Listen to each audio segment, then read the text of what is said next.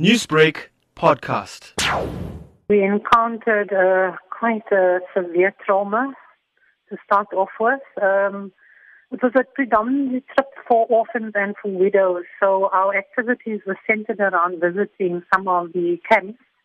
And there are three different kinds of camps. One was a collective shelter that um, had refugee women and children within that center, and it was an empowerment center for a bakery, a sewing um, facility, a kitchen, where these mothers could actually, uh, you know, uh, work in order to provide some form of basic necessities for the, the, the orphan children. That was the one center that we visited. That was a collective shelter, which we did on our first day. And there we just encountered so much pain and so much suffering and so much sadness of the women who actually lived within that shelter. That particular shelter was uh, established for 40 families uh, for very severely traumatized um, mothers in particular, and mothers who had been brutalized at the hands of the perpetrators. You know, they'd been raped uh, multiple times.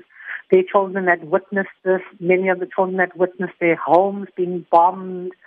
Um, it was some of the most unspeakable atrocities that these women and these children had suffered within that collective shelter. What did you say are some of the worst atrocities faced by these people in the region itself? Despite the trauma that they've been through, just basic necessities for living. Um, winter is coming and they live in plastic sheeting. That sheeting needs to be re, uh, replaced for winter because the winters are harsh. They have snow a lot of these camps are based in valleys where the, the, the cold is trapped. A lot of these camps do not have running water, doesn't have electricity, it doesn't have fuel, it, is, it doesn't even have food. The basic, basic, basic subsistences are lacking within uh, within these camps, and these are predominantly women with children because the men, the, the men within their, their societies, have all been killed within this conflict. So, how would you describe efforts by South Africans in remedying the situation there? Currently running a widows and orphans program through the African Muslims Agency offices nationally.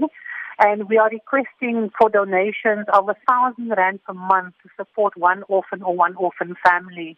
And when we talk about an orphan family, we're talking about maybe one orphan child with no parents, but he may have three, four, five, six siblings. Newsbreak, Lotus FM, powered by SABC News.